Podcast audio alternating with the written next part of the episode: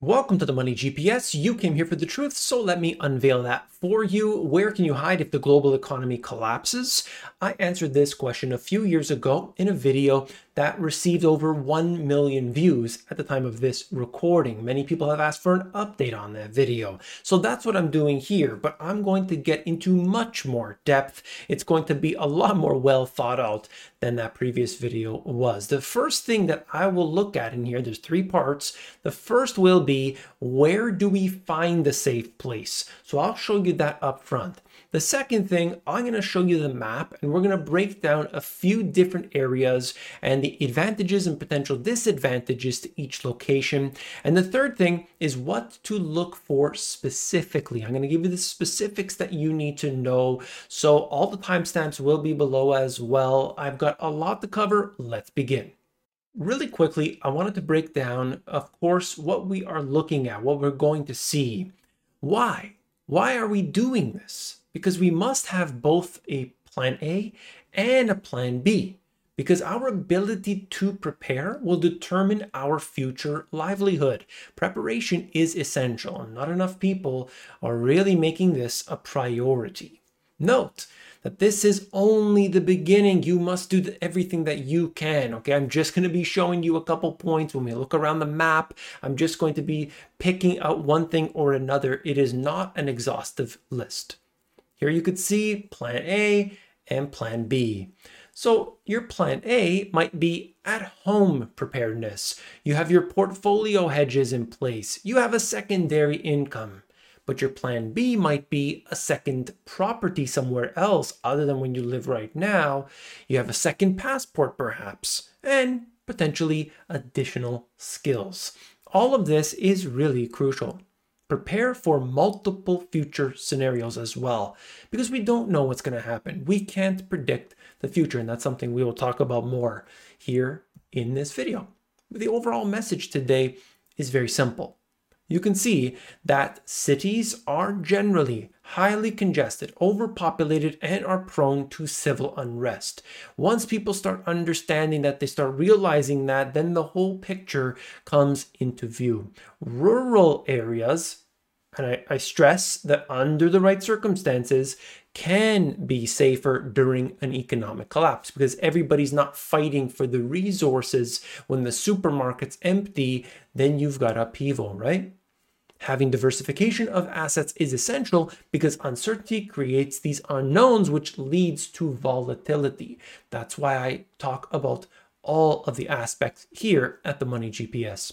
Geographical diversity is important both for yourself, but also for your assets. You cannot predict the future. So having that diversity is going to give you a lot of perspective here. And even if you don't get the optimal returns on this stock or that stock, when you are diversified, proper diversification, that is, different asset classes and so on, you generally will do better off over a lifetime. So let's begin part two as we take a look around the world. All right, so here we are. We're going to look around the world and I'm just going to touch on a few points. Why? Why not an exhaustive list? Because if you see, there are always going to be different regions, different areas that are better than others. And I'm going to be making some generalizations which are not going to apply to all levels of this. In the third part of this video, I'm going to look at some things that you must know specifically. So just hang in there, stick with me. I'll just move through real quick. If you look at Canada, it's got a lot of fresh water, it's got the resources, it also has a harsh northern climate. They share the border with the United States. So pay attention to this factor for the whole world because when a country shares a border with another and you have a problem in that one country, it could definitely spill over into the other really quickly. The population of Canada living very close to the border, a lot of the arable land, in fact, is close to the border as well. And you have to understand that one country's resources are important, but the access to that resource is also a factor. The USA, I wanted to highlight something here. The territories, look at, let's say, Guam, look at other, other places that they have, the United States. You look at Hawaii, uh, Alaska, the West Coast of the US, all of these areas are, in my opinion, at the highest risk of war. Okay. So you look around here, just taking a look geographically where it is. China and the United States have had their let's just say their their issues. And this is of course a factor. So the west coast side as well as the territories and so on i believe are at the most risk more so than the east coast would be or, or maybe the center would be and so on okay? South america resource rich very much so in particular you know you can look at brazil you can look at venezuela and so on um, but you understand, have to understand that they are in many cases heavily in debt and that debt prevents them from getting to where they could possibly be because a debtor nation is always going to be reliant on the creditor. They're always going to be basically um, sacrificing themselves to their creditors. And as well, uh, many places have a wealth gap, a massive wealth gap. Okay, we see this in, in Brazil and uh, every, everywhere. I mean, every city, every country has their own wealth gap, but certainly uh, it is obvious uh, in many countries in South America. Australia, again, very resource rich, iron ore, and so on. And then you look at its proximity to Southeast Asia. That's good when the trade is happening, but when there are tensions, if something happens between the US and let's say the UK and China, well, Australia could be pulled into that as well. So they are a good partner, or at least years ago were a good partner with China. We want to see those tensions dissipate and hopefully we could find a balance, okay? New Zealand, billionaire bunkers of all kinds, rich people from all over the world moving to New Zealand or at least setting up a secondary home. They're trying to, you know, do what they can in case something happens where they are. A lot of them are like Silicon Valley types and they want a place to go if something happens in the United States. Um, there's also the fact that it is prone to earthquakes. The same thing with Chile. Anywhere along the Ring of Fire, the Pacific Rim, you're going to find this. And so that is a concern. But that's why I talk about a plan A and a plan B because you may not want to live there, but maybe it's a few weeks, maybe it's a few months, and so on. So, this is the kind of thing that we need to keep in perspective. And that brings me to this. Alternative assets are no longer optional. That's what JP Morgan declared in a recent release. Because while a typical 60 40 portfolio anticipates only 4% returns over the next 10 to 15 years, alternative assets like oil, commodities, and art could still go up in value. So investing in them means you are making inflation work for you, not against you. I've actually talked about the strengths of art as an asset before on the channel. For instance, art has a price appreciation of 23% on average when inflation is above 3%, and it's largely uncorrelated to other assets. So, put it simply, experts are saying to invest in alternatives, and art is an alternative that does well in periods of inflation and market uncertainty. Now, how can you add art to your portfolio? With Masterworks.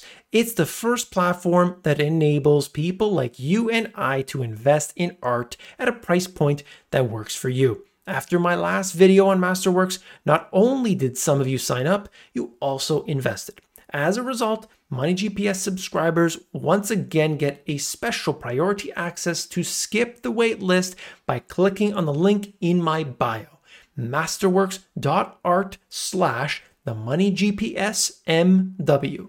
Okay, then we look at Europe, or we can look at Africa first. Let's look at Africa. So if we see Africa, you can also note the fact that there's mass quantities of resources.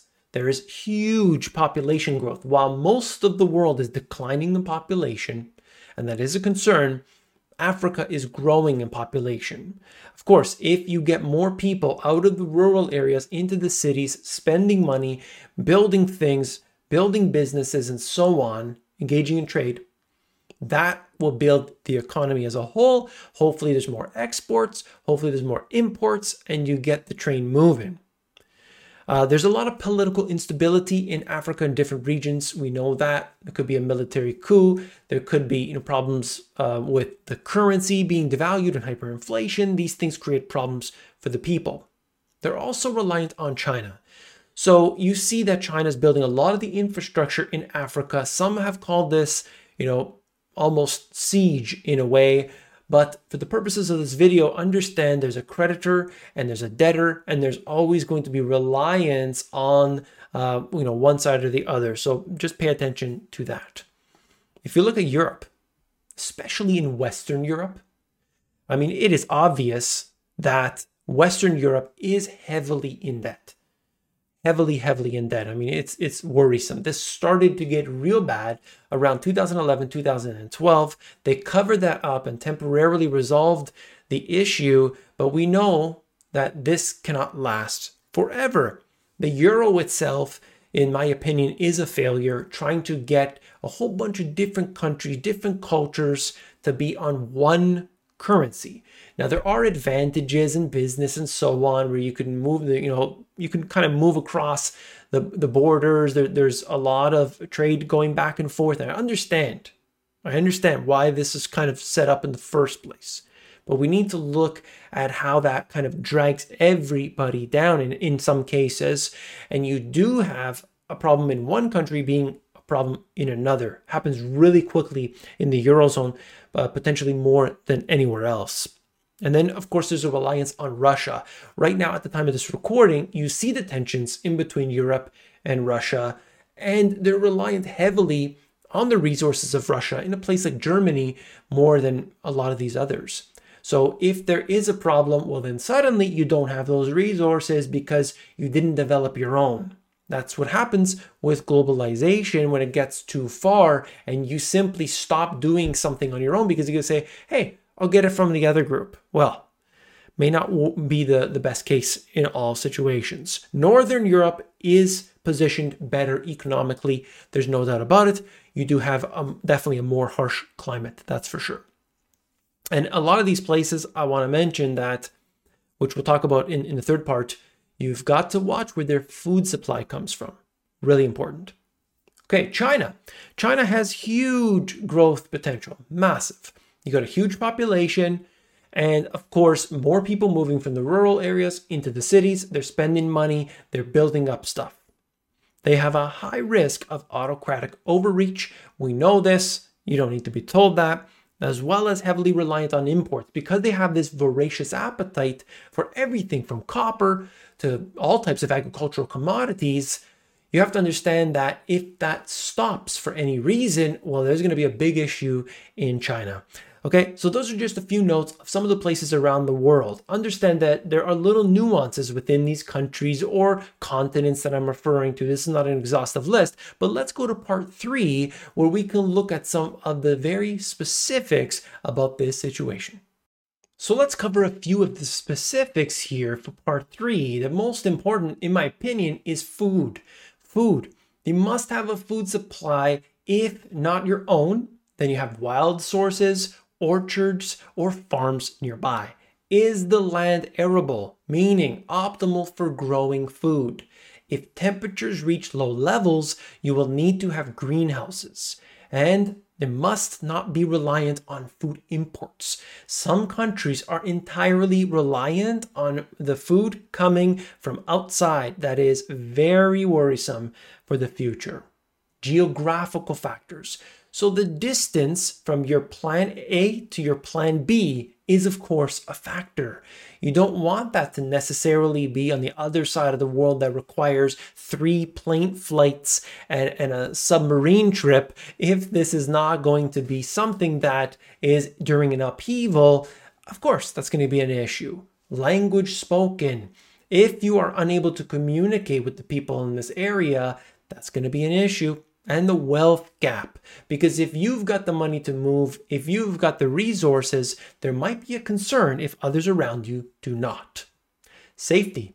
Crime rate is a factor, as well as what types of crime. So make sure you think about that. Are the jobs generally moving in or out? You can look at all of these statistics online right now as it is.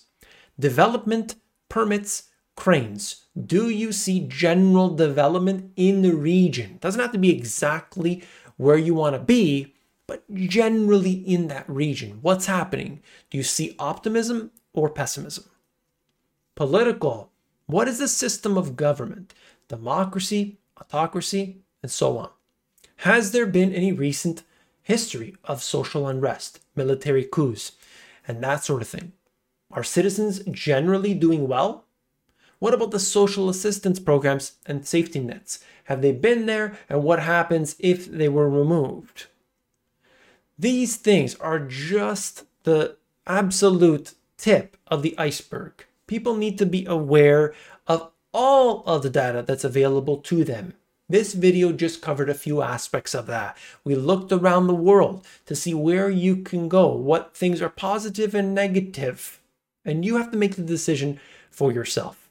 There are many more resources here on this channel. You could look at my playlists to see that for yourself. One of the factors here is where do you make your income from? Is it reliant on you being present where you are? What if there's upheaval where you are? That's why I talk about a secondary income. That's why I look at geographical diversification. Having your assets in different asset classes is always going to be wise in uncertain times. When there's certainty, you know, that's not really much of an issue. But once we start encountering problems, oh, well, then it starts to get to the next level. So, all of this today, uh, these are just some of the factors. I hope you appreciate the information. If you do, hit that thumbs up button. And of course, don't forget to subscribe, and I'll see you on the next one. Take care.